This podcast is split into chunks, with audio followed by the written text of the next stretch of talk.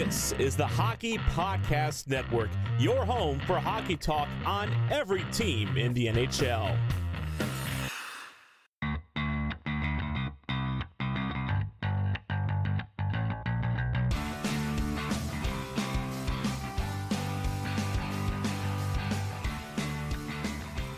Welcome to the Tip of the Iceberg, episode 87, otherwise known as our season one finale. We are brought to you by the Hockey Podcast Network. Thank you to everybody for tuning in live on Facebook Live as well as on Periscope on Twitter. My name is Nick Berlansky, and as always, I am joined by Nicholas J. Horwat, also donning a Sidney Crosby jersey. Horwat, how's it going, buddy? Going well. I have to remember we're live, so I have to not just doze off into my phone, as I I will openly admit to doing sometimes when we're just recording me and you. Um, Mm-hmm. And also, since it is live and we cannot edit it out, if we hear my brother screaming directly above me, please ignore it. I feel like that's kind of turned into a like one of our staples. we have that in the background. Only the true fans know of Mason stomping at what I can only imagine is Fortnite upstairs. I'm assuming it's still Fortnite if it's not Among Us. Um, it's one of those two games usually. Anything more than that, I don't know. I don't think he plays COD anymore, so it all depends. well, there you have it. But thank you to everybody that is, like I said, tuning in live right now, and thank you to everybody that is tuning in on the podcast version of the season one finale of the Tip of the Iceberg. Horwat, I mean, it's been 87 episodes, which is ironic that our final episode of season one is on episode 87. So, of course, we're going to talk about Sidney Crosby here in the first segment. As we did with episode 66, we're going to do a deep dive, talk about basically our favorite moments of Sidney Crosby's career and talk a little bit about his last season and what we expect from him coming up in the 2020 21 season, whenever that may happen. But we ask everybody that is tuning in live, like I said, on Facebook and Twitter, drop us a comment. Let us know your favorite Sidney Crosby moment, and we might discuss it here on the podcast and throw your comments up on the podcast as well. So, Horwat, uh, before we get started, h- how have you been doing? How was your Thanksgiving? good Thanksgiving. Uh, I didn't eat a whole ton, but that's okay. Things happen. Uh, I mean, also, it's not like we were able to have a bunch of people this year. It was one of those laid back ones. Um, and Thanksgiving was very much uh, thwarted by the Ravens being uh, stupid. Um, I'm sure that's something we will discuss, if not today, uh, definitely in our next episode, I'm sure. I'm sure there's things to talk about. We have now that we have two episodes a week, there'll be more time to talk about other things, especially with no real news happening hockey wise. So we'll see how all that goes.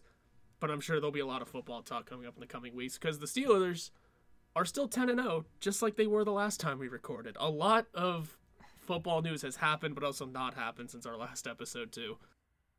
Yeah, technically, we haven't sat down and recorded for probably over a week at this point. So, it, it's been a long time coming. Yeah, I've I've had my uh, shout out for over a week too now. So Hey, well, we got to hold that in for season two, episode one, because that is when our next shout out and call out segment is. But let's get started on our first segment today. Of course, we said we're going to talk about Sidney Crosby, of course, the current captain of the Pittsburgh Penguins. Let me just read through his stat line real quick. So you might want to take it back, take a seat, relax a little bit, because this might take take a couple minutes. I mean, first of all, his his stat line itself: 984 games played, 462 goals, 1,263 points, of course, and counting, as who knows whenever his career is going to be done. But all of those numbers sure to go up as soon as he touches the ice once again. Some more stats and some more accolades for Sidney Crosby, of course. Two time Art Ross Trophy winner, eight time NHL All Star, two time Hart Trophy winner, the 2009 2010 Messier Award winner for leadership, three time Lester B. Pearson Award winner, two time Rocket Richard Trophy winner, two time Conn Smythe winner, 2015 World Championship gold medalist, 2016 World Cup gold medalist. Oh, and he was also the MVP of that World Cup, two time Olympic gold medalist, and three time Stanley Cup champion. I believe my work is done. I'm going to take a seat and, and just let you talk the rest of the episode because I'm out of breath. I would be too. Uh, one a couple like just small things I forgot to mention. They're captain of the Canada team multiple times over, game-winning goals on for Canada multiple times over. Most mostly one big one I should mention, I guess. The big one, the biggest goal probably in Canadian hockey history.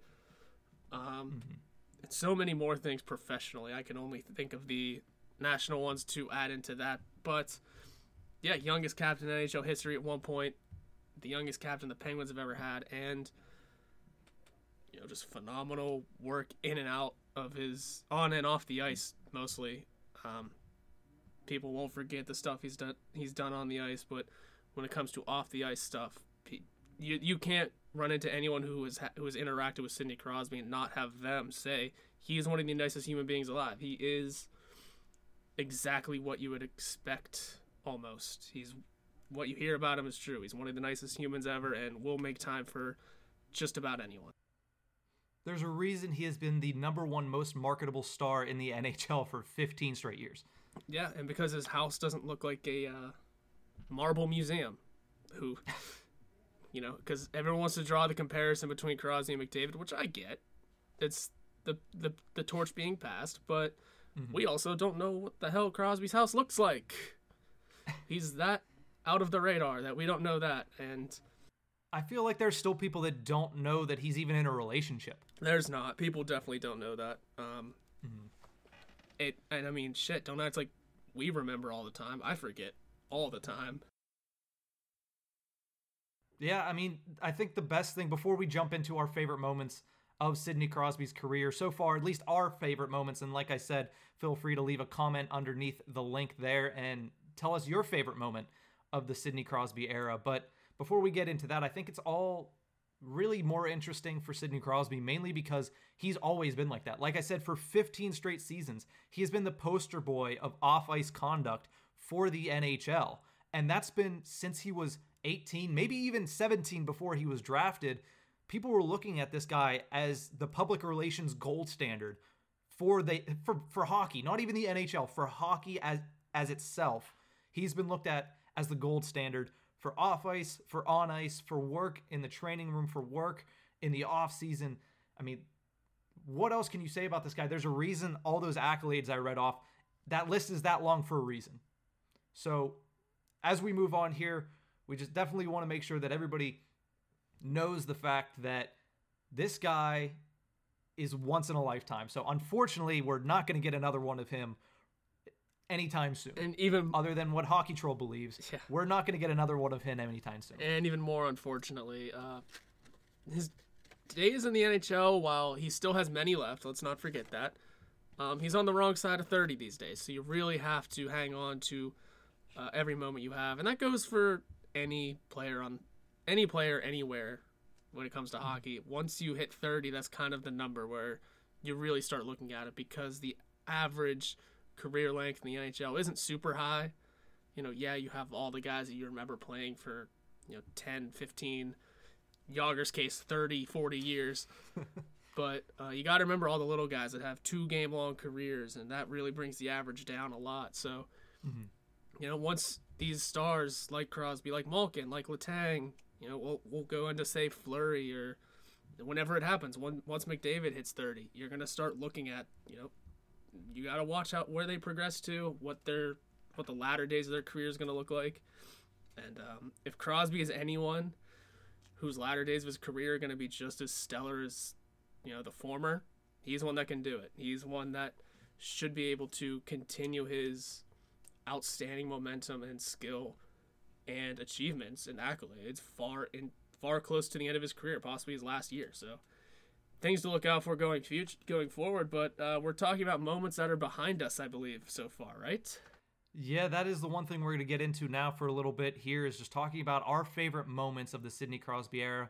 And, and like I said, of course, leave a comment if you have one that you want to chime in with. But I'm going to start out with one that it's pretty obvious the one that I'm going for. And if if you need more of a clue, look at the jersey I'm wearing and look at the picture that we're pulling up now one of my favorite moments of the Sidney Crosby era 2008 Winter Classic, the very first Winter Classic that since the NHL has brought it back.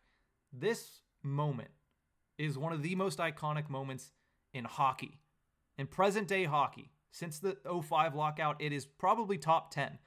And that's pretty hard to do considering when people win the Stanley Cup, that is almost always lodged into, or Stanley Cup playoffs, those moments are lodged in as the top moments of the decade or, or what have you. But this moment here, in the very first outdoor winter classic of this entire, before we got it overplayed. Before it was happening every single year, three times a year. Back when it was just This the Winter moment. Classic, it was the only thing we had. It was once a year.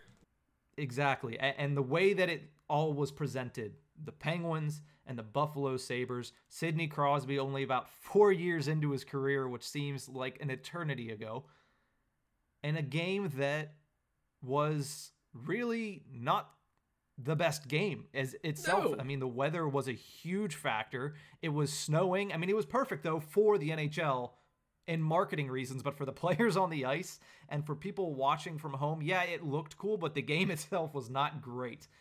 And yet it goes into a shootout, tied at one.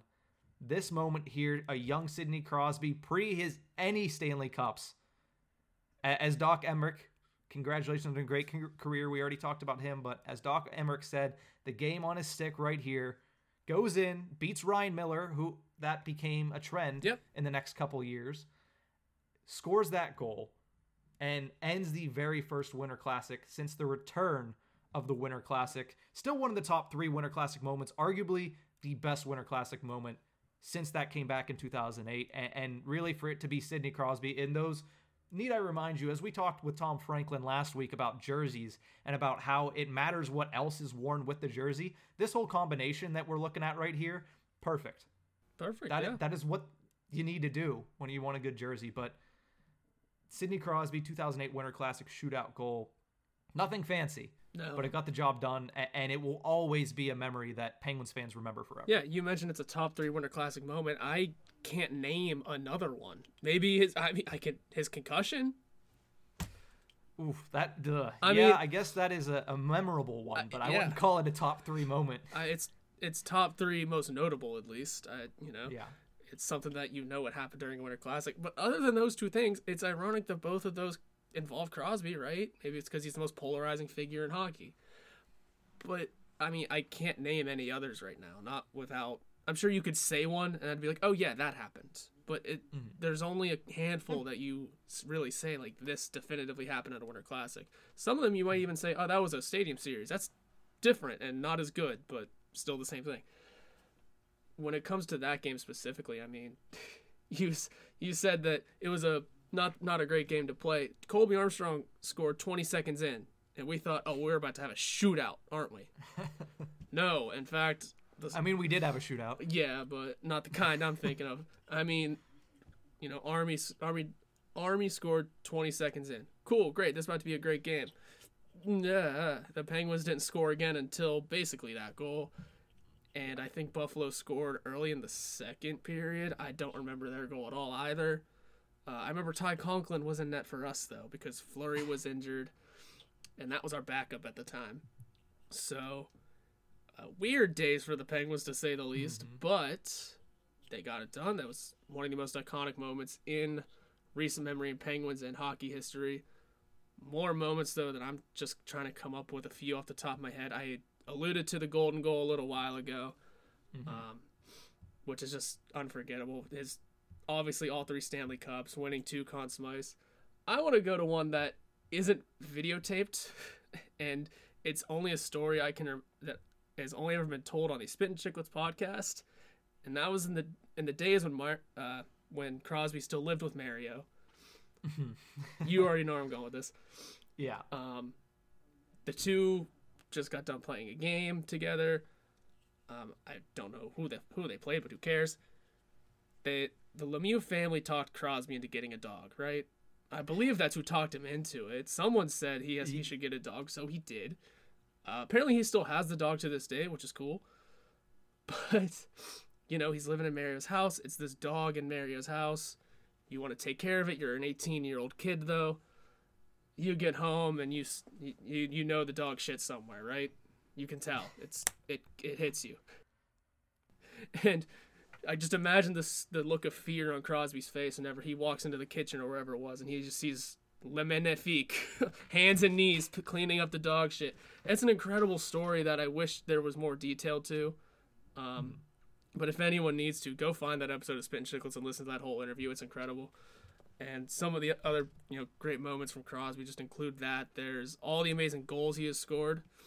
I mean, do you remember the tear he went on whenever scoring a puck on the ice just didn't exist to him? yeah, all of the batted in goals All that he them. did. There was the one against Montreal where he stopped it first and still hit it. Uh, the overtime one against New Jersey where you know he hit off, hit it off the post first because he had to line it up for himself. On opening day of the MLB season at that too. Yeah, um, and I think he had one against the Devils or not the Devils, not the Devils. Uh, That was Dallas. I think he had one against. uh, yeah, I believe that one was from behind the net. So I mean, yeah, the batting goals. Woo! It just keeps getting better. A ridiculous, a ridiculous thing that he has been doing, and, and I do want to kind of concentrate on one specific moment, and I know that you, Horwat, are going to remember it. And when I pull up the picture, I want you to tell me if you know what game it's from. I feel like it's obvious, and, and anybody who's watching this, well, would probably think got it's obvious. What game is this from, Horwat? That's his return game. Hmm After missing over 60 games, which it doesn't sound like a whole lot, but whenever you miss the end of a season and the beginning of a next season, there was there was an off season in there, and he still missed over two months. Comes back, and this happens. Horwat, what are your recollections of this memory? Uh, you you say he missed 60 games. Shortly after this game, he went on to miss even more games. But we digress. yeah. Um, this one I I remember this night oddly very well. I don't know why, but I was home alone. We had just moved in, maybe not just moved in, maybe a little bit after, to like the house we live in now here. Uh, but I remember my stepmom's father had just picked up Mason to go to a birthday party, and I can remember reading the lines for some reason. I think I forget who he played with, but he played with Dupuis as well. And I'm just thinking, all right, Sid's got to score here, right? Today at some point. I'm still home alone. I'm watching in the living room, which I never really do. But he scores that, and I just thought, yep, that that's exactly what uh, how this Disney story of his career is written. you know, he did it that day. Again, we mentioned, yeah, he got hurt again in a little bit, but we don't discuss that part. We look at this picture in that moment and know what kind of you know moment it meant for him and for the team and how electric it must have been in that building.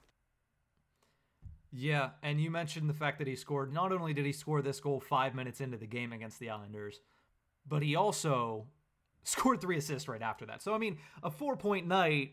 Now, again, it was against the New York Islanders in 2011. So, yes, not the greatest of opponents. He was also playing their backup goalie. But at the same time, to come back and to do that, and we saw it this past season when he missed time. He came back and he did the same exact thing to the Minnesota Wild in 2020. So it's something that when he comes back, he is ready to go and he plays his heart out and he scores a really big goal. Now, this year, when he came back, it wasn't a huge goal. It was a great assist when he passed it to himself off the back of the net and then found Dom Simon. But it, it wasn't an amazing goal such as this one, five minutes in, backhand, top shelf.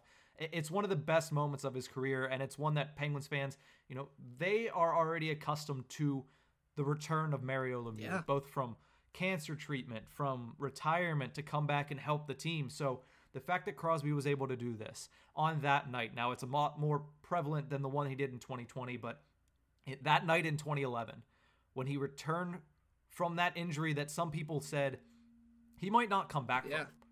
He might not come back from this concussion because they didn't know what it was. It was actually a brainstem injury. We don't need to get into the semantics of all of that.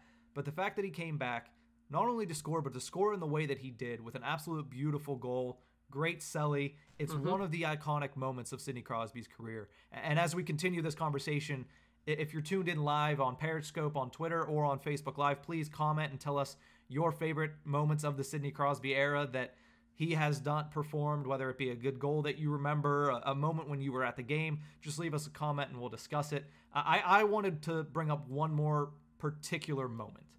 And, and you already touched on it, and both of us actually really touched on it before. But there's one moment that I think is the reason that he's going to be legendary outside of Pittsburgh, besides for what he's done in the NHL.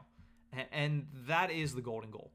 We talked about that. And let me just pull up another picture really quickly. This picture right here says it all.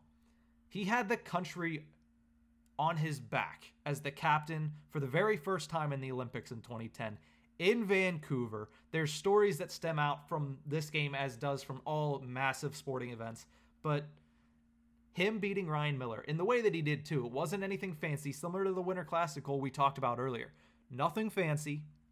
Goes out there, gets the job done, sliding it through the five hole of Ryan Miller, who at the time, let's let, let's not lie, the fact that Ryan Miller is still in the NHL is pretty impressive in its own right. But at the time, Ryan Miller was one of the premier goaltenders in the NHL and in the world. So, US versus Canada, overtime, gold medal game. Crosby does what he is expected to do. It's so hard to live up to expectations. I can only imagine. I'm not even Canadian, and I know the expectations that the captain of the Canadian Olympic team probably has on his shoulders, especially in, in an Olympics in Vancouver. So the fact that he went out and did that, I think that cements him in Canada. That cements him in the United States. Yeah. But it cements him across the entire world as one of the most legendary and memorable players of all time. So, quick note: he wasn't captain of this team, but he would eventually be. Wasn't he? No, he wasn't. I think. Who was the captain I think of that team? Niedermayer. Uh, well, Niedermayer was on the ice I at mean, the time, so yeah, I- sorry about that. It's okay. I mean, I know he wasn't captain of that team. It's very weird to say he wasn't a captain of a Canadian team, but I think that team was like him, Iginla, and a ton of veterans. That was the deal with that team. It was a Lecavalier was on that. it was a well, bunch I'm of guys who were nearing the end of their career. It seemed, Mm-hmm. but it's still good enough to beat a quick USA team. But um, yeah, he would go on to be a captain for Team USA in the future, and we all knew he was going to be eventually. It's just this one was a very veteran team, but I forget where I was getting at. I made that note and I lost it, but um, yeah. So he scored it, and we're from Pittsburgh, right? Yeah, You yeah, it's we're Team USA. We like we root for Team USA, yes, but then we realize that it is our team's captain and our mm-hmm. best player, our future of the squad at the time, doing that. Pittsburghers were torn and always have been. I mean, the 10 year anniversary of this goal just just happened a few months ago, and well, a lot of months ago now. But Yeah, February, but yeah, before all of this happened, before this whole lockdown thing happened, it seems like a year ago. But we had just recently, you know, he the 10 year anniversary of that goal just happened, and there are still discussions. Like as an American citizen and as an American hockey fan from Pittsburgh, how do you like honestly? How do you feel about it? Pittsburgh fans are got got to be torn, right? Because I was rooting for Crosby as always. I mean, I think at that point I was young enough to not really care if USA won or lost mm-hmm. because you kind of know your place when it comes to hockey at the Olympics or all the, or on these national stages. It's gonna be ruled by Canada, so you kind of have to accept it. And that this seemed like one of those years where you really had to accept it. It, but obviously not as USA put up a great fight. It came down to Crosby ending it. So as a Pittsburgher, you're torn. It, there's no other hmm. way around it. yeah. And the weird thing about all of this was, he scores that goal, and like you said, we're Pittsburghers. We Yep. of course would have loved to see the United States win the gold medal. For the first time since 1980. Exactly. But at the same time, there's that little bit of you that's like, well, if it had to happen, I can remember better there being him than who Jeff Carter or who else was on that Canadian team. That was all, all. Uh, I mean, honestly, that Canadian team was ridiculously good and Mm-hmm. talented. So, but so was the American team. But if it had to be somebody, at least it was Crosby. it was so good that Martin Brodeur wasn't even the starter. Mm-hmm. I mean, there were I can remember there being legitimate discussions of the first game back in Pittsburgh after the Olympics. How was the crowd going to react to that?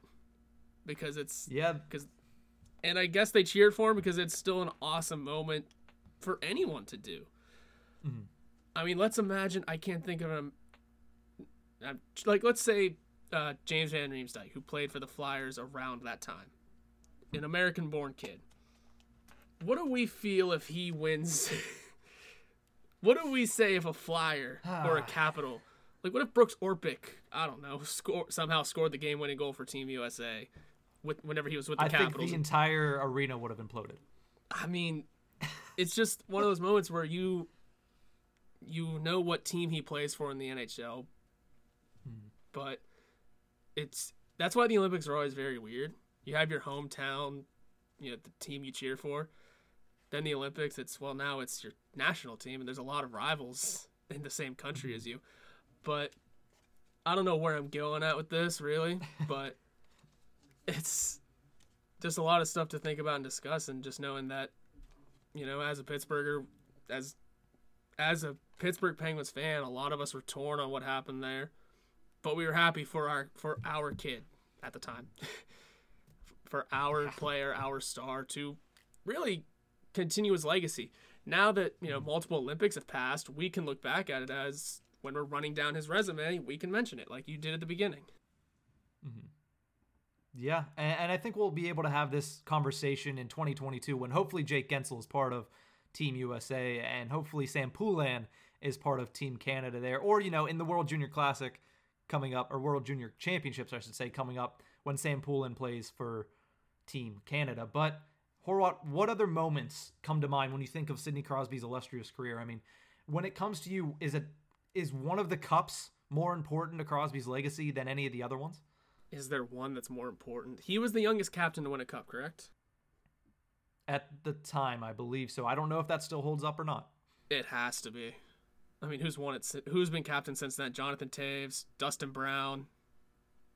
Yeah, no, Dustin Brown was old, Dustin so Brown, it, it would got it. would happen have to be Jonathan Toews if anybody. Yeah, I don't. I think Toews is just a little bit older, but if that one's gonna be more important, or if, if there's a cup that's gonna be more important, it's that one. Uh, you could argue one of his Conn Smythe years, but but you, you can't argue the 16 one because he probably shouldn't have won it. Well, I mean, the thing with this is like we're looking at cups. Which is there a cup that's more important? Now, obviously, all three are very important, and at the end of the day, this isn't too important of a conversation because he has all three cups. But I'm just There's from a standpoint, there's the factor of yeah, the first one's the hardest to get, but also there's a standpoint of after the stuff that he went through, the way I see it, after the stuff that Sidney Crosby went through with the concussions, with people saying that he's not good anymore, people saying that he's washed, people saying that he passed the torch to Giroux.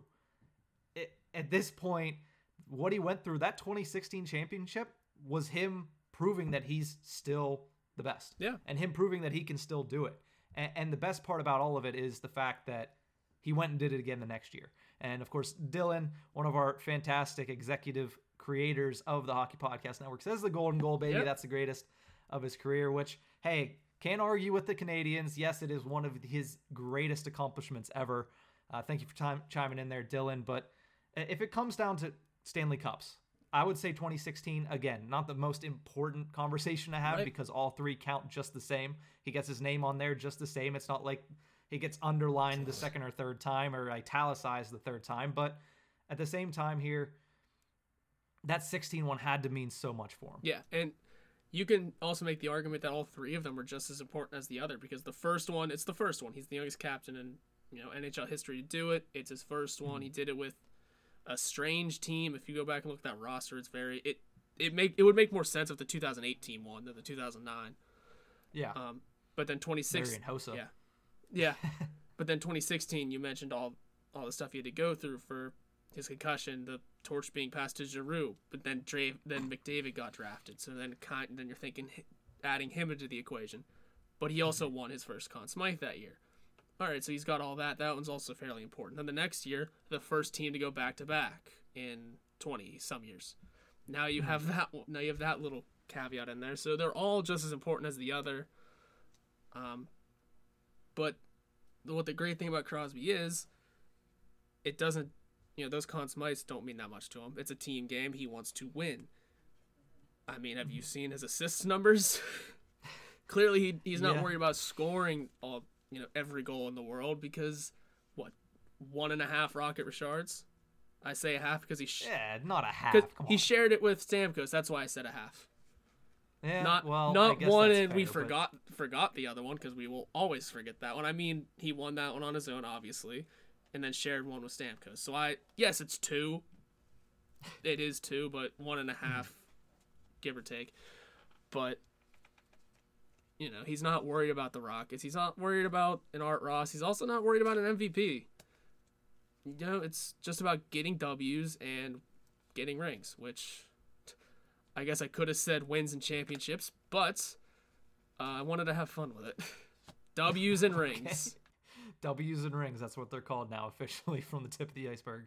But uh, before we move on and talk about his last season and what we expect from him coming up this season, as we did with Lemieux on episode 66, well, not as we did with Lemieux, as we did with Guentzel a couple weeks ago. But one thing that I think you mentioned earlier is sometimes it's just on a regular day, like a random day, he'll do something amazing. And there's one that sticks out for me, and you mentioned McDavid, and it is important because McDavid has kind of taken over the mantle as the premier athlete of the NHL. But there's one moment that sticks out for me, and it's this one. Uh, when McDavid didn't just take two strides and, you know, really play defense on this whole play. Yeah, well, he didn't do that, but I'm not really You're not hard going after McDavid as much as I'm going to see how great Yeah. Sidney Crosby was on this play. Kind of just trying to remind everybody, hey, this new kid's great. This new kid is gonna be the face of the league. He's gonna win numerous Art Ross trophies. He's gonna win numerous Hart trophies. But this was him saying, "Hey, I'm still here, guys. Yeah. Like, can we not forget about Sidney Crosby?" And now nobody was saying that people were, but he wanted to remind everybody, "Hey, I'm still the sheriff, and I'm the sheriff until I say so." So him just going through the entirety of the Edmonton Oilers in overtime of a random regular season game. I believe it was on a Tuesday. Yeah, like a Tuesday or Wednesday any night. day. Exactly. It was it was not even on hockey night in Canada.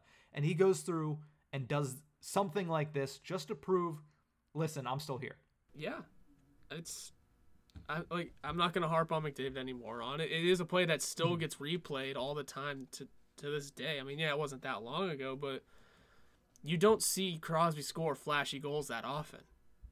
You don't. All the ones that you see of like the highlight reel goals, they're all from a long time ago when he was young.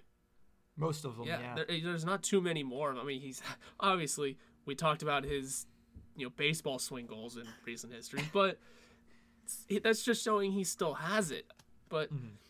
we don't see too many flashy goals from him, and when they happen, you know about them because he's a very not quiet player, but he does the little things to such an extreme that it's incredible. Like what he did here, if, if, if the replay in my head remembers correctly, it wasn't like the most outstanding between the legs, over the head, whatever kind of goal. It was just through three people and patience, which is what Crosby, you know, is best known for, is just being patient with the puck and Mhm. finding his move, finding his lane, and exploiting the, the areas that he's given. Yeah, and, and the the main point of me bringing this one up is is mainly just the fact that on a day that really didn't mean anything besides Crosby versus McDavid. Yeah, that was a huge marquee for the NHL. Always is. but it was a Tuesday night. It was on local television, like it was on local networks, not on national Yeah. networks. It was on local networks, and at least in the United States. And it was a five-five overtime game. It was back and forth. It was not great hockey. It was just awful defense and awful goaltending on both parts. And then he just decides that he wants it to be over, and he goes out and ends it. So that's the kind of player Crosby is. It's whenever the lights shine brightest, they don't even have to be Stanley Cup playoffs. He can go out and do something just whenever there's a little bit of extra motivation. He does something like this. And and it means all the difference in the world for the Pittsburgh Penguins and it's meant the entire difference in the world for the Pittsburgh Penguins for the 15 seasons that he's been here. Yeah, it was. I just pulled up the game on Hockey Reference because I'm a nerd. It was the Penguins went into the game at four one and two. It was early in the season too. We're not Yeah. even ten games in.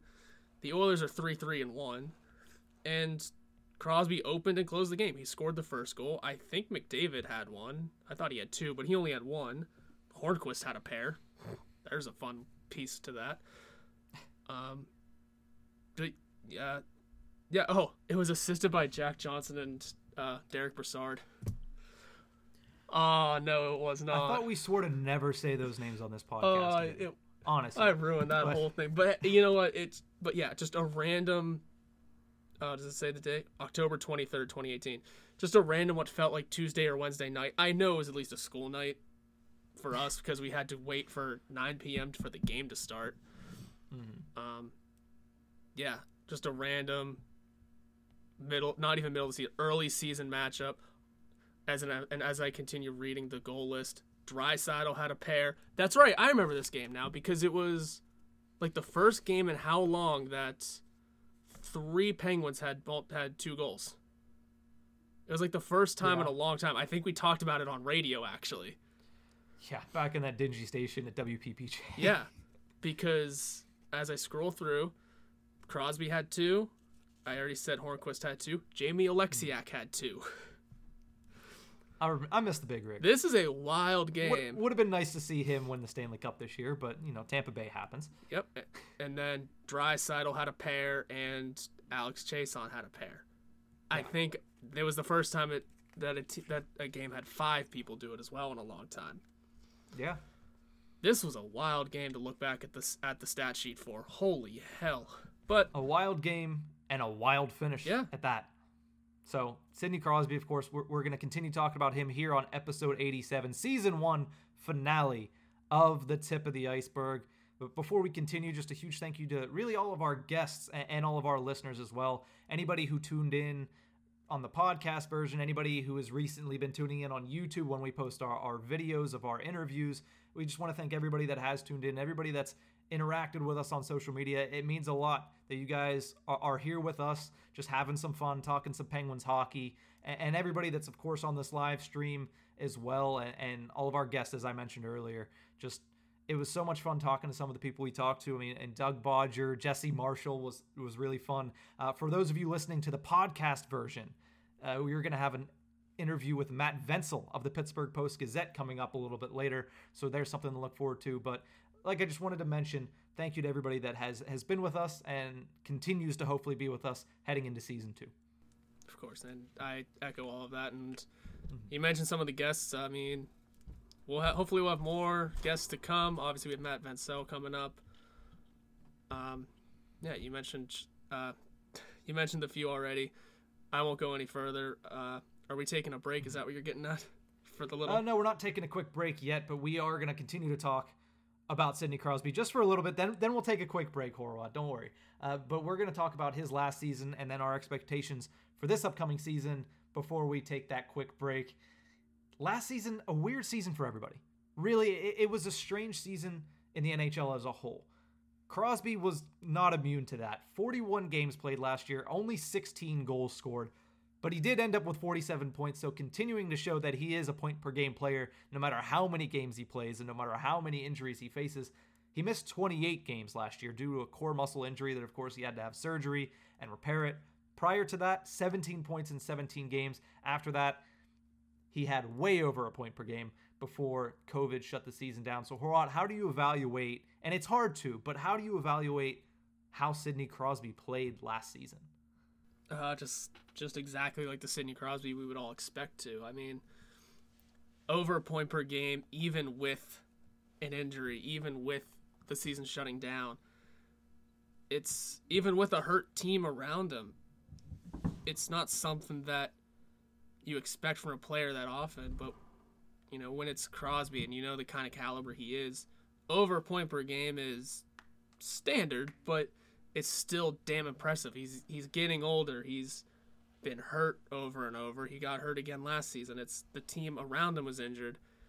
Everyone was counting the team out as this before the season. So to be able to still carry the team into a top three spot and into the postseason, then the shutdown happened, so we didn't get into the playoffs because we sucked in that in that round. But for him to still be able to do that is one of the more impressive things, and that's kind of what we expect going forward as well. Mm-hmm. Yeah, it it's strange and it's difficult to evaluate the way that he played last Yeah. season. Mainly because of everything you mentioned there. He he played injured to start the season because the core muscle injury was something that happened way before he aggravated it in that game against the Blackhawks. He plays injured, he still gets a point per game. He still looks like he's playing pretty well.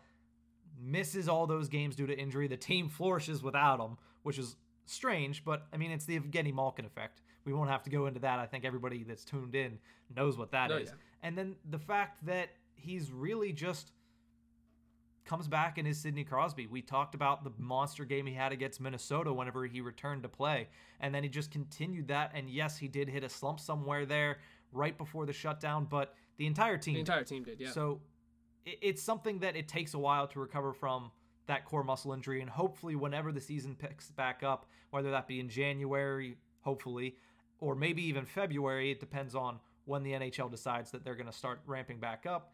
Hopefully, that he is 100% healed at that moment. And let's get into that right now. I mean, really quickly, expectations for next season. He has a new line mate in Kasperi Kapanen. Hopefully, barring any injuries, he's going to be able to play with Jake Guentzel for a full season. You would imagine those two are staple gun to each other again. Horwat, what are your expectations for Sidney Crosby heading into what is 16th season in the NHL now? Uh, yeah, 16. I mm-hmm. finally pulled up his stats in front of me, so I'm able to discuss them in better detail. Yeah, he's never gone a season at a point per game or worse. He's always been over. You know, minutely over, yeah, but still, it's something to really take note of. Even in his short 22 game seasons, he came out of there with 37 points. You know, last season 41, 47 points. Next season should be much of the same, especially if everyone is able to be healthy. Granted, we don't know how long the season's going to be, so let's say it's 48 games. Well, he played 41 last year and managed 47 points. Let's say he plays in all 48. Um, at that rate, he's you know past 50 which another 50 point season. You say you he, Sidney Crosby gives us a 50 point season. Your first instinct is to think, yeah, you just are you talking about that year there was only 48 games? Are you talking about one of his injury years? Yeah. I mean, like I said, it's if it's a short season, 50 points is going to be phenomenal for him. So I would expect something around there, if not more, at least a point per game, and I don't expect him to be a minus again. Last season was only the second time in his whole career he was a minus player. The only other time was his rookie season. He was a minus one, so he may as well have not have been a minus that year. Yeah, we always talk about how we don't really put much credence into the plus minus statistic, so but probably not going to continue to put that in now.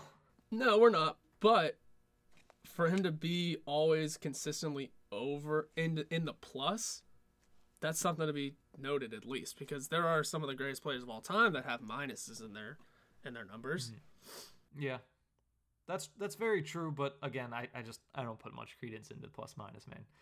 Never have, never will. That's right. You don't have unless it's severe.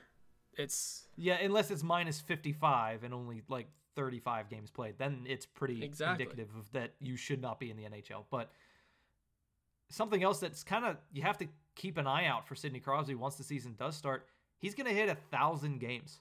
Oh yeah, I forgot about that. He is 16 games away from hitting the 1,000 game mark. And what's even more ridiculous about that? Think of all the really, really amazing players that have played for the Pittsburgh Penguins. No player has ever played a thousand games in a Pittsburgh Penguins uniform. No, not even Mario right. Lemieux. No player has ever played a thousand games all in a Pittsburgh Penguin uniform. Sidney Crosby will be the first to do that, and he will do it this season. Unfortunately, that's probably not going to be in front of any fans, so that kind of gets taken away from him, but it's still going to be a remarkable moment nonetheless. Yeah, he's already the team leader in games played for a career. Mm-hmm. Um, and Evgeny Malkin's actually uh, right behind Lemieux with, by about uh, seven or eight behind mm-hmm. him. So both of them will be the top two uh, most played, most games played in a Penguins uniform. Um, once Crosby crosses a thousand, he'll be the first one in a Penguin uniform to do that. And honestly, it's really impressive because, you know, yeah, you look back at Lemieux's career, and yeah, he's multiple back surgeries, cancer, early retirement, a comeback. Still, you would at least assume he hit a thousand in there, right? Because he played for so long. But no, only 915 for Mario. Um, but Crosby sitting at 984. He's only 16 away. Unless the season is only 10 games long. Um, yeah. They play it. They play just one game a week. They turn it into football. Oh, jeez. Yeah, let's pray that doesn't happen. But overall, I mean, my expectations for Crosby are just exactly what you laid out there.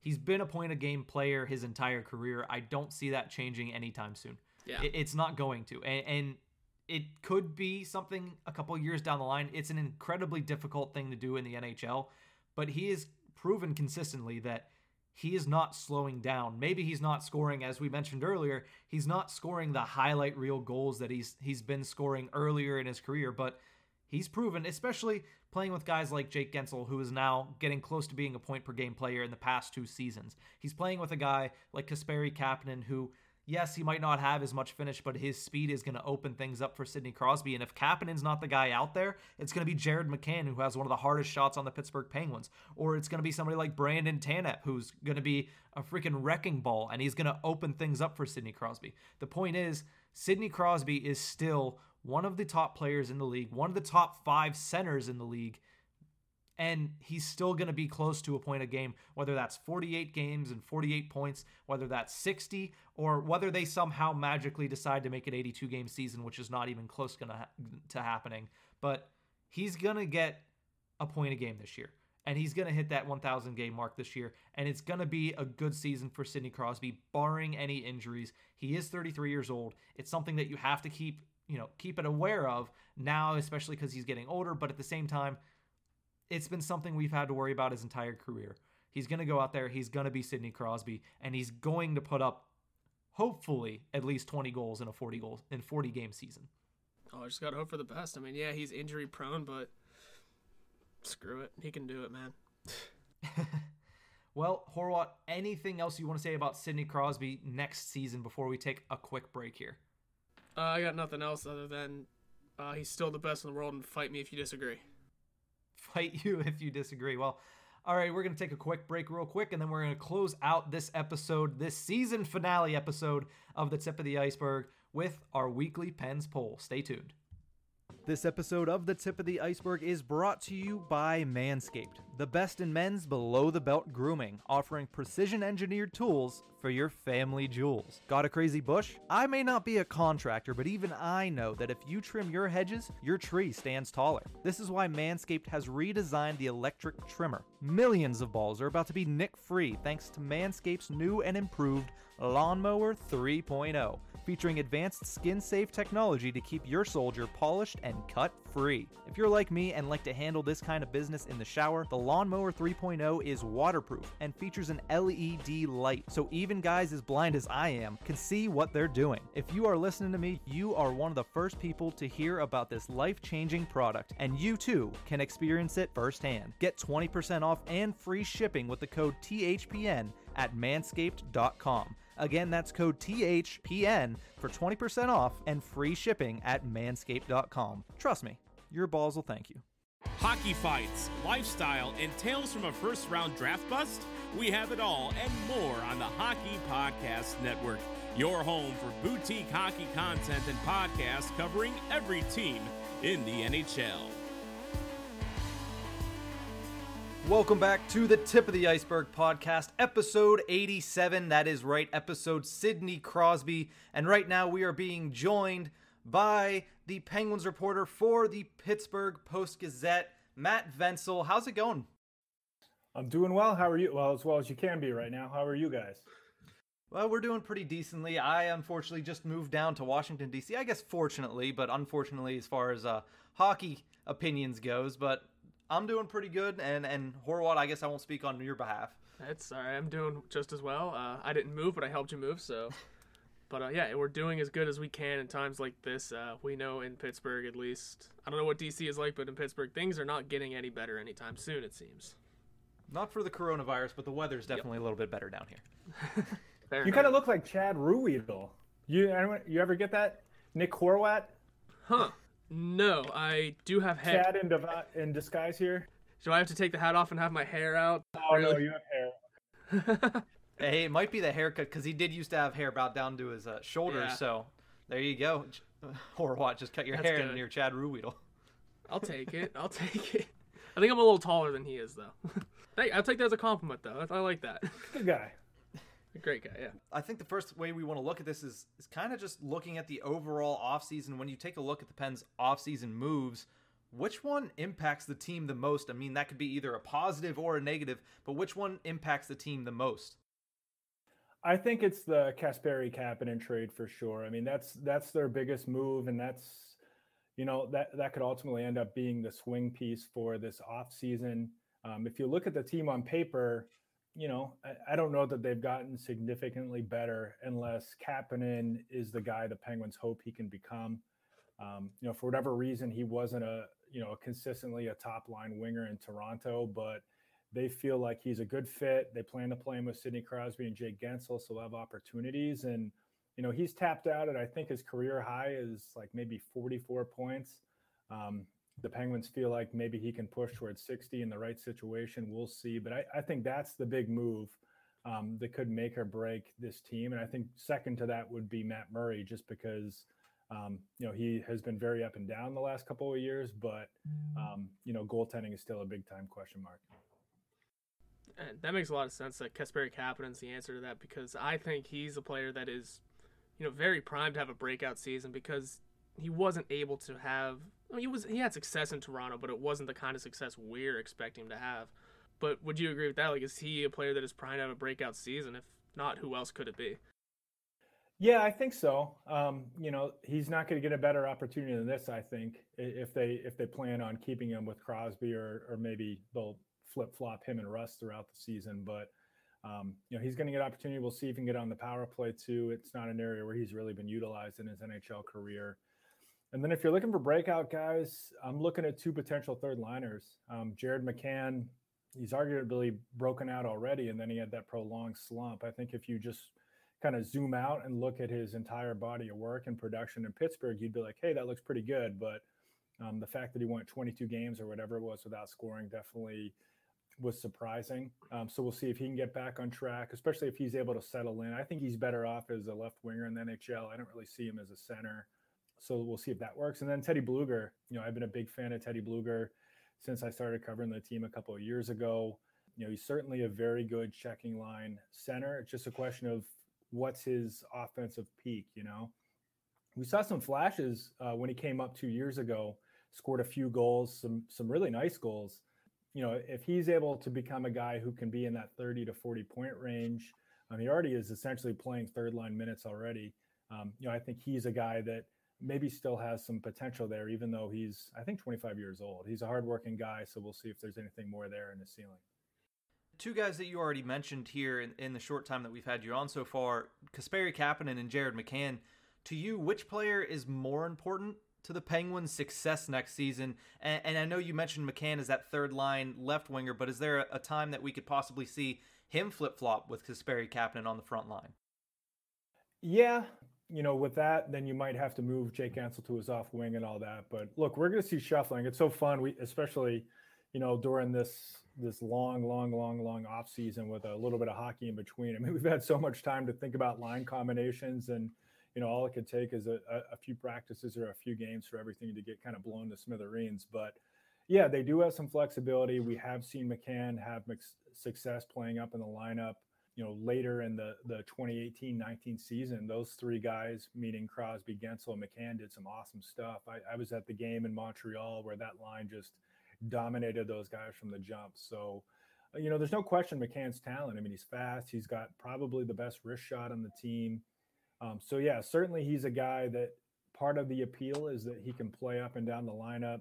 He did a pretty good job as a second line center, but I, I think the best thing for him at least in the short term, is to allow him to settle into one spot. And I think that's what the Penguins, you know, plan to do with him playing left wing on the third line. Aside from that, we I mean we've also lost a couple names, most notably, at least for a good reason, it seems. You know, as the populace likes to think, is that we lost Jack Johnson, but we quickly, you know, signed Cody Ceci after that, and obviously a lot of discussion has been made about that. But can this turn into a positive thing for the Penguins? And is he really as bad as what Toronto thought he was? I, I think it's fair to have have questions about the bottom of this team, whether that's the bottom pair and also the bottom six. I mean, that was coming in the offseason, that seemed like the focus for the Penguins, and they certainly shuffled it. There's a lot of new faces, but yeah, I, I, don't know if they've gotten any better. I mean, chemistry is a big thing. We'll see if maybe some guys can find a groove, but, a groove. But yeah, you can't just look at the the bottom of the roster and be like, okay, they certainly improved this. And you know, you would think moving on from Jack Johnson would help. Um, you know, I don't think he's the worst player in the world. I don't think he had the worst contract in the world. Um, but he was a weak link. He hurt them in the playoffs, and you know, I think it was right for the Penguins to move on. But we'll see if they're anything any better. I mean, you you, you know, Cody Ceci is going to compete with Chad Ruhwedel, your doppelganger, to see if uh, you know he's going to be the bottom pair guy. I'm sure we'll see both of these guys a fair amount, especially with injuries. But Mike Matheson too, you know, he's a big question mark. He's got a worse contract probably than Jack Johnson did. So, this this offseason has been an interesting one. I mean, I think, you know, you certainly see what the Penguins were trying to do, but a lot of it just seems kind of like shuffling deck chairs on not the Titanic, but you know, just kind of rearranging things. I don't know if they've made sweeping renovations that make you think that this team's going to be all that much better, but we'll see. I mean, Mike Matheson certainly is a good skater. He fits how they want to play. Um, and you know maybe they'll be able to iron out the wrinkles in his game like they have with Justin Schultz. But there's been plenty of guys too where they said, "Hey, we're going to do the same thing here like we did with Schultz," and it didn't work out. I mean, with all of these changes that we've we've talked about, and of course the addition uh, of Jankowski and Sceviour that that we also have to have to bring up, is this team better now, at least on paper, because we haven't seen them touch the ice yet. But is this team better on paper now than they were when they left the bubble back in August? I don't think you can say that they're much better if they're better at all.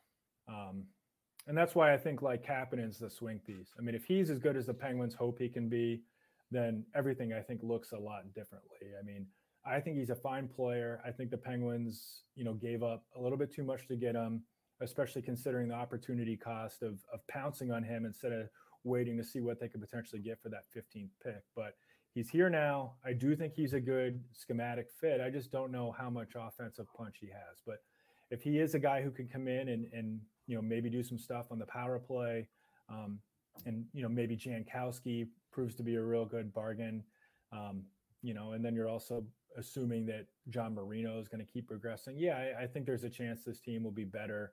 Um, but you know, just looking at what they've done, I, I don't sit there and say, yeah, th- this team is markedly better. I, I, think the same question marks they came in to the offseason, I think many of them still remain. And you know, going forward, what prospects do you expect to find their way into the NHL the soonest? I know guys like P.O. Joseph is on the doorstep, but is a guy like Sam Poulin ready to make the leap into the NHL this year? Yeah, so f- three guys really come to mind.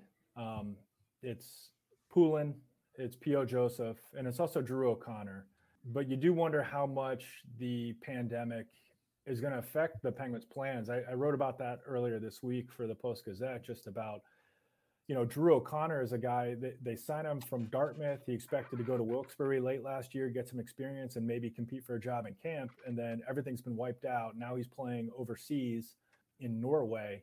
Um, so we'll see about that. P.O. Joseph, I think, is one guy the Penguins aren't super worried about. They brought him up to the bubble in part because they wanted him to get that experience.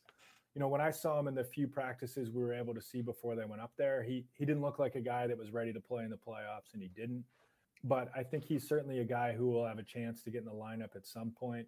Um, and certainly, if there's injuries, he might be the first guy they call up. And then Poulin, I think, is a real question mark because right now he's with Team Canada for the World Junior Championship tryouts. Um, he had been playing in the Q. I don't know if the fact that he wasn't able, you know, that the schedule's been disrupted. I don't know if they're just going to kind of say, okay, you just go and play in the Q and don't worry about coming to training camp. And maybe he's a guy we see at the end of the year. I mean, I think he's one guy that maybe the pandemic might have affected things where he might not get a, a fair chance to to start the year in Pittsburgh. But they like him a lot. You know, for a 19 year old, he's really well built. Um, he's a physical player. He's got some speed. He's got a pretty good shot. Um, you know, so if he shows a little bit more growth, I mean, at the very least, I think we'll see him in Pittsburgh uh, at the start of the next season, 21 22, I guess it would be. So I think the big thing for Poulin that you mentioned there is the fact that his schedule's kind of been off the wall, starting in the Q, playing a couple games there before going to the Canadian training camp right now. Is there kind of a schedule that has kind of come up as in like a start date possibly for the NHL at all? At least for training camp when these guys are expected to come back into the city of Pittsburgh, but for at least the main guys, is there any like rumblings of players starting to come back to the city, or is it just right now waiting and seeing what the NHL and the NHLPA are going to be able to do in the boardroom? Yeah, as of now, the NHL still says it's targeting January 1st. As you alluded to, they've got some financial issues to iron out that could pose problems for that. And also with the rise of COVID again, um, you know, throughout North America, I, I, can't help but wonder if that's going to postpone things again. Um, but you know, I'm sure players are back in town. They are allowed to skate, I believe, at the practice facility. It's not something the Penguins um, would necessarily advertise that they're out there. But you know, I, I think guys are gearing up to play, whether they're here or back home. And yeah, I mean, if they can kind of figure out these the financial hurdles, you know, we could be talking about training camp here, you know, before the start of Christmas. And as that relates to Poulin, yeah, I, I think the Penguins are going to look at his long-term development too. I mean, they, they probably feel like he certainly could compete for a roster spot, but you know, at this point, he's probably better served staying with Team Canada. Maybe he makes that team, gets an opportunity to play in that tournament. They let him just play out the year in the Q. Because I mean, let's face it, if they brought him here, um, they probably don't want him to sit around. They want to make sure he can he can play, and they do have a lot of depth that they've added at the bottom of the lineup. So they're going to have to balance whether he could help them in the short term and what's best for his long term development. And I suspect, you know, they'll probably just err on what's best for him, and that might be just waiting and seeing, uh, letting him play out the year, and then we'll see where things stand uh, in the mm-hmm. spring. And part of the thing that the NHL and the NHLPA are currently discussing is what the season would look like next year. And a lot has come out about, well, it's probably going to be a shortened season. They don't know if they're going to be 48, if they're going to be 60 games. But in your opinion, would a shortened season help or hurt the Penguins, especially considering their tendency under Mike Sullivan to be able to get off to a slower start before ramping it up in the second and third months? Yeah, I was actually thinking about that topic yesterday.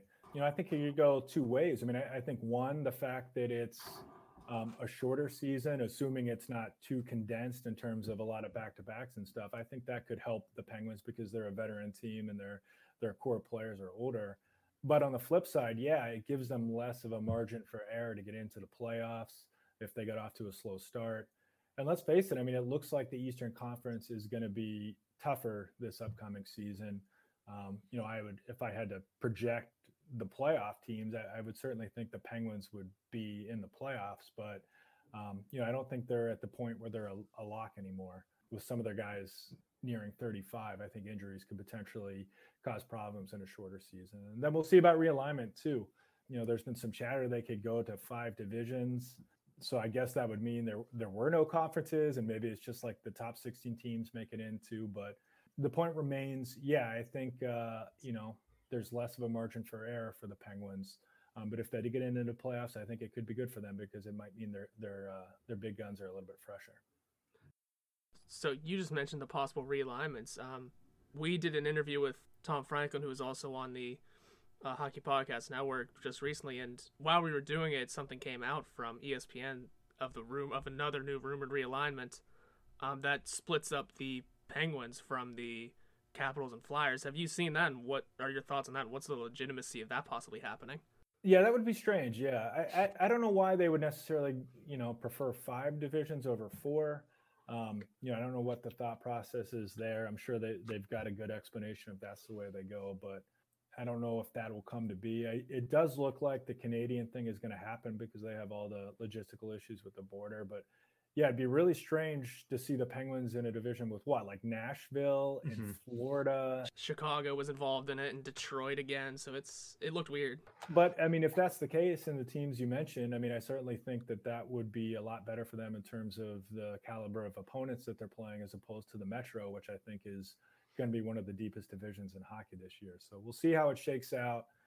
With all this stuff, I kind of like I'm just going to wait and see what officially comes out because mm. it's fun to think about stuff, but I'm not going to react too much to one or another until it's official because, you know, even looking back at the the previous return to play before the bubble, I mean, there was so much stuff that they were talking about and people would kind of hear that they talked about one thing and they'd be like, "Oh, well, they're talking about this one thing, but it's one of many, many things they're talking about." But I do expect one way or another to see some sort of temporary realignment and we'll just see where the Penguins fall you know, realignment is a big thing because I we brought that up to Tom because he covers the Blues and that was one of the teams in this weird division. But um, jumping far way into the future, times that we don't want to think about because it's post Crosby era, is the Penguins' next captain currently on this roster? Because I mean, is it someone that is currently here? Is it someone we pick up along the way that um, takes Crosby's mantle?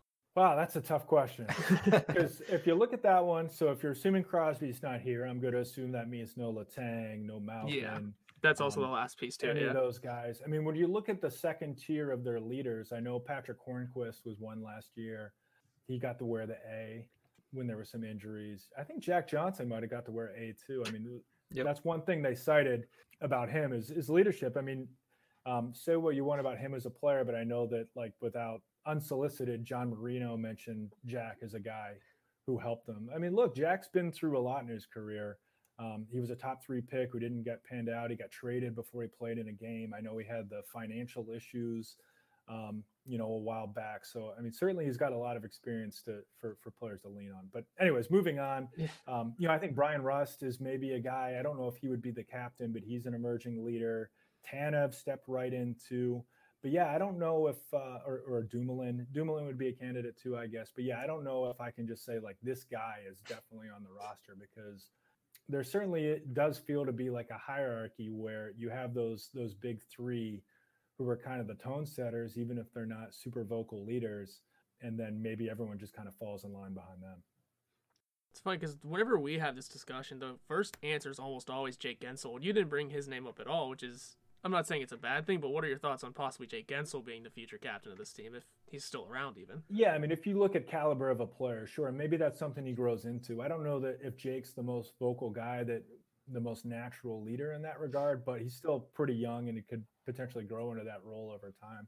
I mean, I think that's part of what happens. I mean, you, you get into big games, you get into big experience. Um, certainly, it helps you to be a leader when you're a really good player. You know, I don't know if he st- screams out to me as like this guy's going to be a captain, but certainly you could see him being an alternate at some point for sure.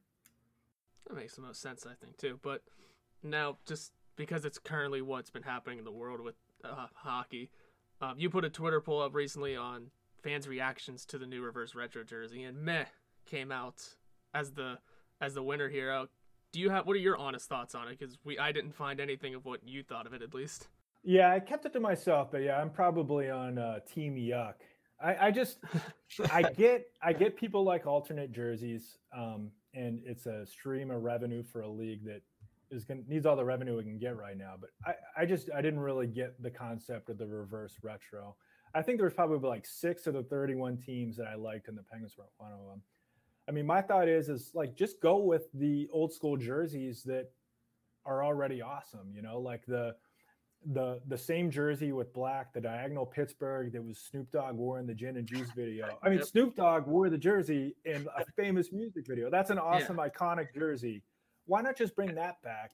Um, so that's what I didn't get. Um, you know, it just kind of it, it wasn't like the Penguins jersey was like hideous or anything. I mean, there was a few jerseys in there that, that truly were hideous, but it just Yeah. kind of was like bland. And it was like, well, why don't we just bring back? Like, look, it's right behind you. Yeah, I- I see it. Yeah, I mean, the players, you know, I don't know if they were just being company men, but you know, their feedback with emojis and stuff on Twitter made it seem like they were on board. But I would have just liked to see them go back to that or the or the the original third jersey from 95, 96 with the gray stripes. Something like that that's already, you know, I don't want to throw the word classic around, but you know, something you already know that is a, is a really nice jersey. I just Mhm. bring those back, you know.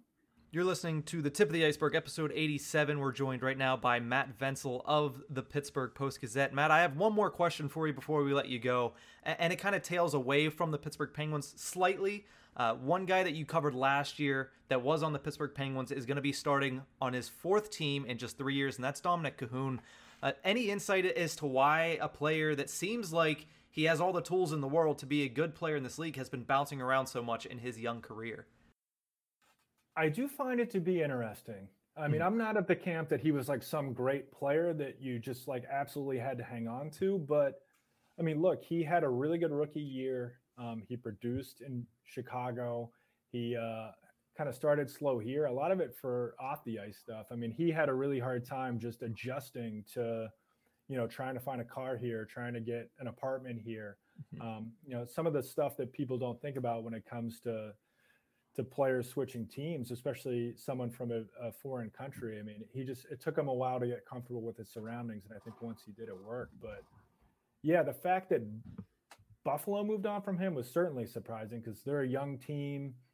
Um, you know, so yeah, I don't think it has anything to do with like his character or personality. Like he's not like a bad guy or anything behind the scenes. I, I just think this is one of the cases of a player where teams don't think his play necessarily matches his production. But I, I will say, Buffalo moving on from a real, from him was a real head scratcher because at least from the Penguins standpoint, I don't necessarily agree with it, but they were kind of thinking, win now. We want to bring Connor Sheary back, um, you know, and, and, get a little bit of depth with Rodriguez. So, but from Buffalo, I mean, he seems like the kind of guy that they would want to keep around. I mean, a young team, give him more than like a 20 game sample to show what he can do. Or I guess it was only like eight games or 10 games. So I don't have a good answer for you. It certainly is puzzling. Yeah, now he's going to be a depth piece on the Edmonton Oilers. So them actually going out and trying to get some some depth scoring as well. But Matt, thank you again so much for joining us on the show. Of course, episode 87 reserved for you, buddy. And uh, before we let you go, uh, just let the listeners know where they can find you on social media and anything coming up for you at the Post Gazette. Sure. Yeah, you can uh, you can find me at postgazette.com. Um, at Matt Vensel on Twitter is my Twitter handle. It's real simple and yeah, I, I, don't really have anything else working on right now other than just uh, getting ready to eat some turkey.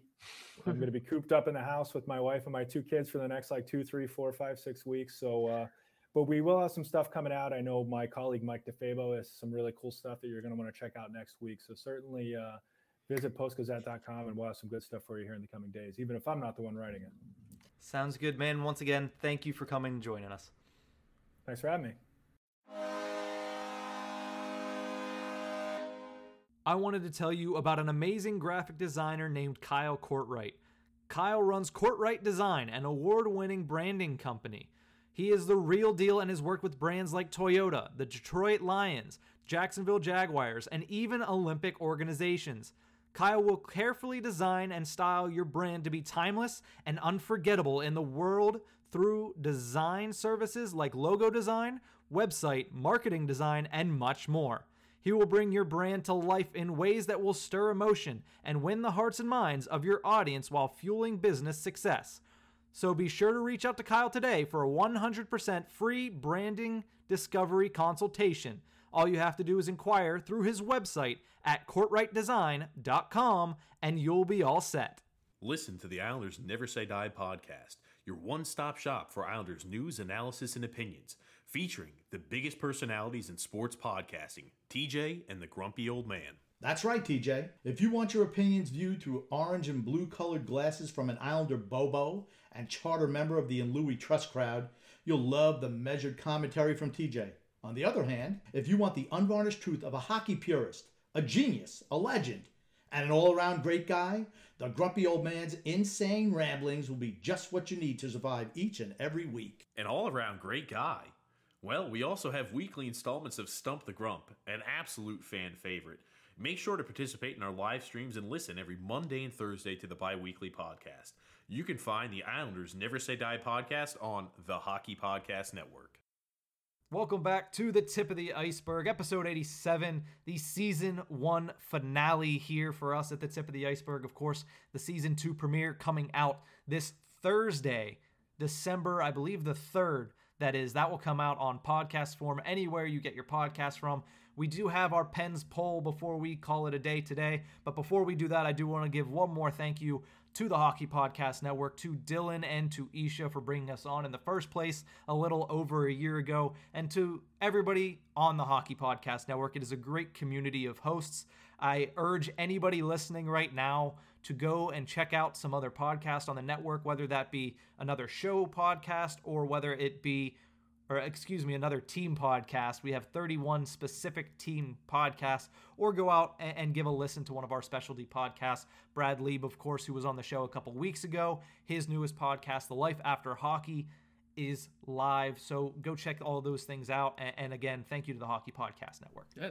It's been a great ride being on, and yeah, go listen to more shows from us. I know I have a couple friends who like other hockey teams. I always try and suggest um, those shows to them to just grow this, to grow the network. And uh, one of my favorites outside of the outside of ours is the Bar Down Breakdown podcast. I'm sure I've mentioned them a thousand times. um, I just bought their merch actually. There you go. So, uh, listen to them if you like uh, punk music or any kind of music really and hockey. It's a great combination of the podcasts, and they just had on, uh, well, I forget his first name, Stephen Patrick, who, if that last name sounds familiar, uh, it's Craig Patrick's cousin, I believe. I forget the exact lineage, but it is explained in the in that episode. So if you go find that, um, give it a listen. But he is Dick Patrick's son, who is the Capitals GM. I had to remember the position. But he works with the Capitals, and so he's a Capitals fan. So yeah, they discuss Washington, but Hmm. it is a very cool story to hear him discuss his family's history. Um, Yeah. So if you have the time, it's a great episode to go listen to. Uh, and his band actually makes some good music too. yeah. Well, go check out the Bar Down Breakdown. But before we close out this episode, we're going to do our weekly Pens poll. We'll bring it up on the screen here for everybody tuning in live on Facebook and on Twitter. Thank you again for tuning in if you're with us right now. But our Pens poll this week was in a potential look at division realignment. The NHL had the Pens separated from Washington, Philadelphia, and the New York Rangers in what is now called the Central Division, or possibly called the Central Division, as this is not verified yet. Would this bother you? 52, we're, we'll round up, 52% of our listeners say no, it doesn't bother them. 48.5% say yes, it, it would bother them if this were to happen. And, and anybody who is listening currently live on Facebook or on Twitter, let us know what you think. Does this per- currently bother you and why not? Horwat, do you care about this at all? Uh, I do, because I mean, when this uh, division lineup came out, when Greg Wyshynski tweeted it out, we were in the middle of uh, doing our interview with Tom Franklin, and I axed my last question for him and said, "I have to ask you this because it just happened and we're in the middle of recording." And said, "What? How would you feel about becoming rivals with us? Because we're about to be leaving Washington, Philly, and New York for at least the season." um, for the Central, and I was bothered by it because, okay, you have to you have to divide the divisions up because of travel restrictions. I get it, you have to do that, but man, it, it's just the history with with Philadelphia that we have, that history that the you know there have been documentaries on it. The new one we've been doing, we've had with Washington over the years. uh, Just the Crosby Ovechkin battle that it has always been since those two joined the league. And the quiet rivalry that really could get restarted this year with the Rangers. I mean, there were the years where, you know, we really hated the Rangers, and then we didn't really care. They were just there. And then Jagr went over there. Oh, well, we hated the Rangers again because they were a good team. They were a good young team with with Jagr, young team with Jagr. That makes sense. But they had a young Henrik Lundqvist in that that Crosby would always beat. And then we so we hated them then, and then we kind of didn't care about him again. But now they had the first overall pick this year, and the second last year, so they have two phenomenal young players. And at this point of his career, we're going back to talking about Crosby. The the comparisons are always made of Crosby playing with these young stars is always a great matchup because we've seen it with the McDavid uh, games, and now we see we're seeing it with Crosby's good buddy Nathan MacKinnon in those games. The Penguins and Avalanche would never be on national television, never. But now that Nathan MacKinnon has become one of the best players in the league, oh, and he's like Crosby's best friend, national television. I'm not saying Crosby's got to be best friends with Lafreniere, but they did play for the same team in the Q. So there's the connection there. There's a rivalry. Boom, make it happen. Now we're going to hate the Rangers again in a couple of years. So taking it away from us, it's I get you have to do it sometimes, but you could have made it a little better. Take take Carolina. They're already down there. or Now, I don't know. Plus, if you're trying to keep it within state too, it's even weirder because now you just cut the state in half and said that's the divisional line. I mean, hey, it's not like there wasn't already a line in the middle of the Pennsylvania state anyway when it comes to hockey. yeah, when the Sheetz start turning into Wawas, it gets weird. Yeah, there, there's that weird middle area where it, it could go either way. But uh, let me just read off this division before I give my opinions on it. The Central Division would look like this the Chicago Blackhawks, the Columbus Blue Jackets, the Detroit Red Wings, the Florida Panthers, Nashville Predators, Pittsburgh Penguins, St. Louis Blues, and the Tampa Bay Lightning. Now, we would have the St. Louis Blues, who the Pittsburgh Penguins came into the NHL with. We would have the Tampa Bay Lightning, the defending Stanley Cup champions. We always love Blackhawks Oh, Penguins no, we games. don't. hey, I mean, They're- it's interesting. They're national TV games, but we are we we've beaten them what once in the last like Yeah. 80 years. And it's funny that I mentioned the St. Louis Blues thing. That is exactly what Guy, the Hawaii Blues fan, Uh, one of the fans of the Blue Notes podcast brought up as I'm pulling up here on our Twitter poll, the at Hawaii Blues fan. He said it's it's one off and it reunites them with a team that they came into the league with, which is the Blues, which that is a storyline for the NHL. And of course, in Sully We Trust on Twitter also said those are our rivals. So, yeah, it would kind of bother me. He is against the idea. Uh, our buddy on the network State of Hoppy said Minnesota fans got to deal with a 930 puck drop. You'll get by with less rivalry games. Yeah, in, in that sense of the, the, the word, it's not as hard. And it's not really, to me, it's not an issue. I don't have an issue with it at all. I, I think it's a one off, so that's fine. But take a look at the rivalry that we've been having lately. Last year, we had the Capitals for the first time on Super Bowl Sunday. That's February. That is four months into the season before we even get to see the Washington Capitals. Look at the Carolina Hurricanes, who are a really good team that have just recently started forming more of a rivalry with the Penguins. We didn't see them till after that happened. We played Carolina once last season before the season stalled out. We played Washington, I think, a grand total of twice last year before the season stalled out. So it's not like the NHL is giving us these matchups in the first place. And it's not like they're saying, hey, because you're in this division, you're not going to play teams from other divisions. You're just not going to play them as much. So yeah, I think it's good for for the Penguins. I think it gets them to see a, a different class of division here. It does help them when you consider the teams that are in that division because the teams are not as good as Yeah. Washington. The Rangers are going to be good. We you already mentioned they have Lafreniere and they have Kakko, and let's not forget Artemi Panarin, who was a Hart finalist last year.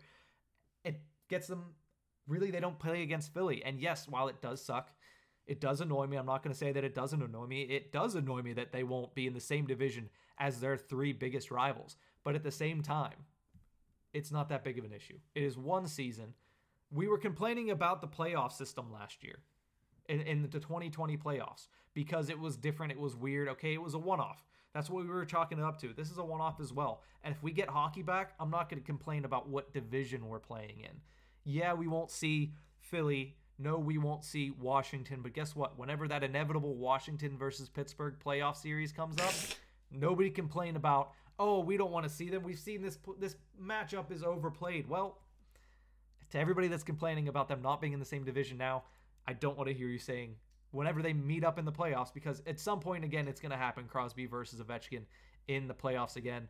Whenever that happens, I don't want to hear a word about it being overplayed. No, it's not so much that. I mean, yeah, I get it. You have to do it. And yeah, it is a one off.